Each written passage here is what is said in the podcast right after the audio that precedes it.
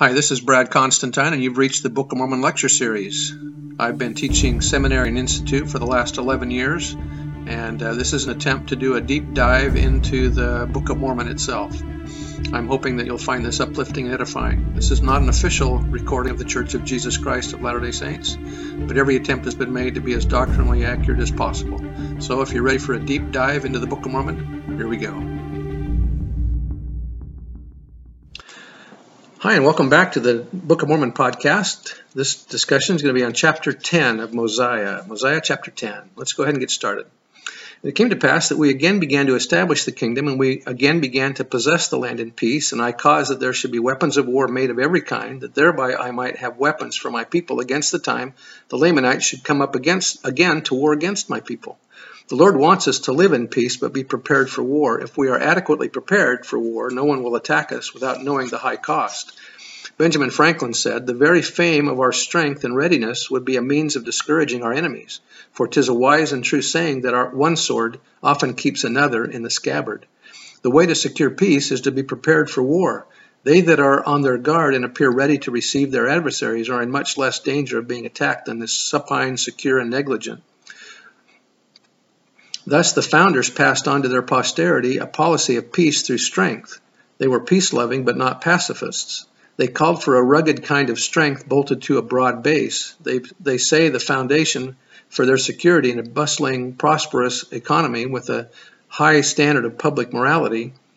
They laid the foundation for that, and they saw the necessity for a, a level of preparedness which discouraged attack from potential enemies by creating a rate of risk so high that the waging of war against this nation would be an, un, an obviously unprofitable undertaking. And that was by W. Cleon Skousen in his book, The five thousand-Year Leap, which is an awesome book, which I recommend.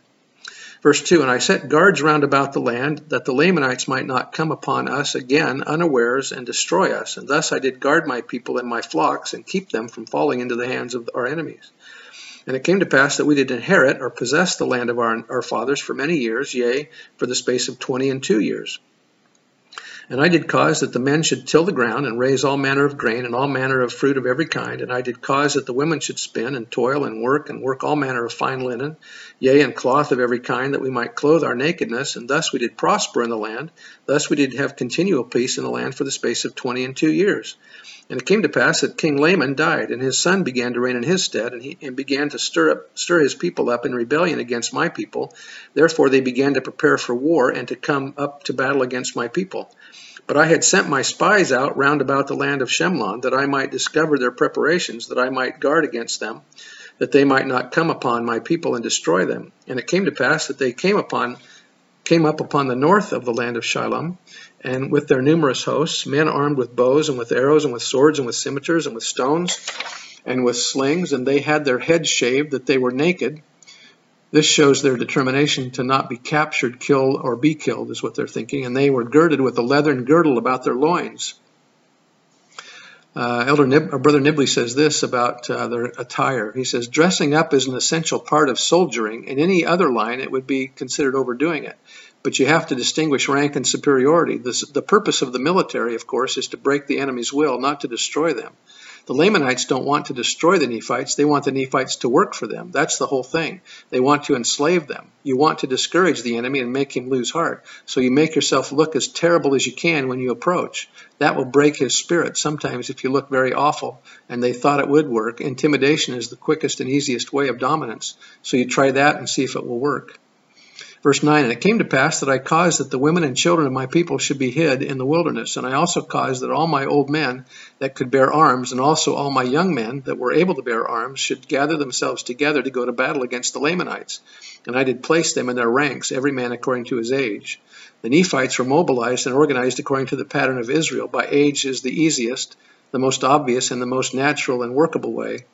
Uh, people of the same age groups and working together." So that's what he did. And that's Hugh Nibley again. Verse ten, "And it came to pass that we did go up to battle against the Lamanites. And I, even I, in my old age, did go up to battle against the Lamanites. And it came to pass that we did go up in the strength of the Lord to battle.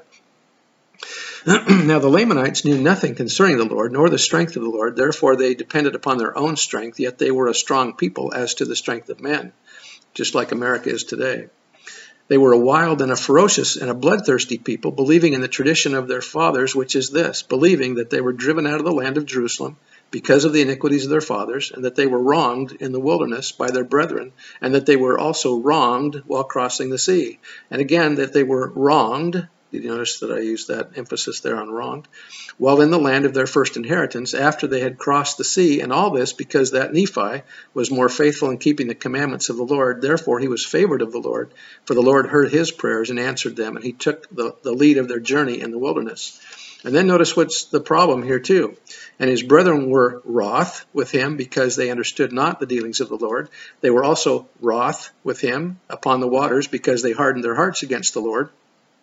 And again they were wroth with him while, when they had arrived in the promised land, because they said that he had taken the ruling of the people out of their hands, and they sought to kill him. And again they were wroth with him because he departed into the wilderness of the Lord, as the Lord had commanded him, and took the records which were engraven on the plates of brass, for they said that he robbed them.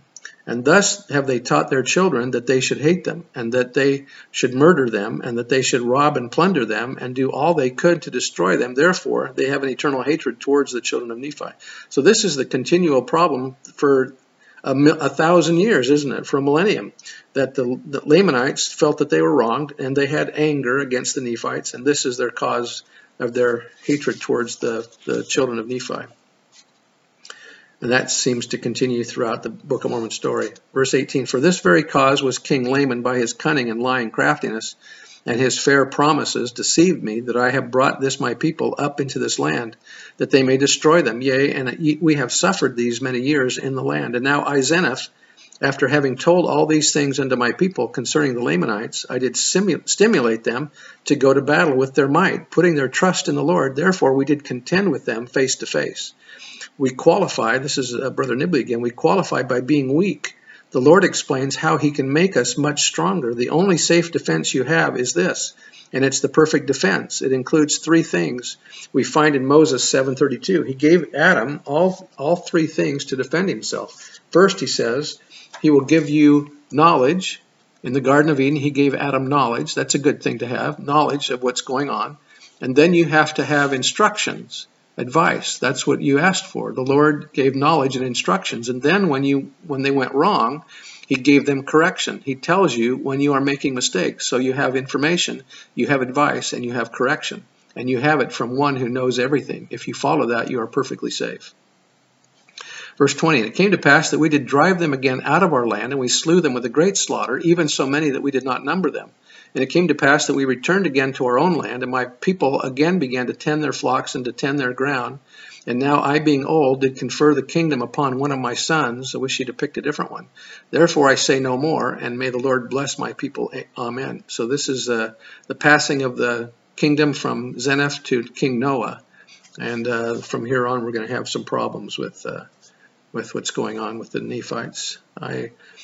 bear testimony that this is translated material, that this was not written by Joseph Smith in the name of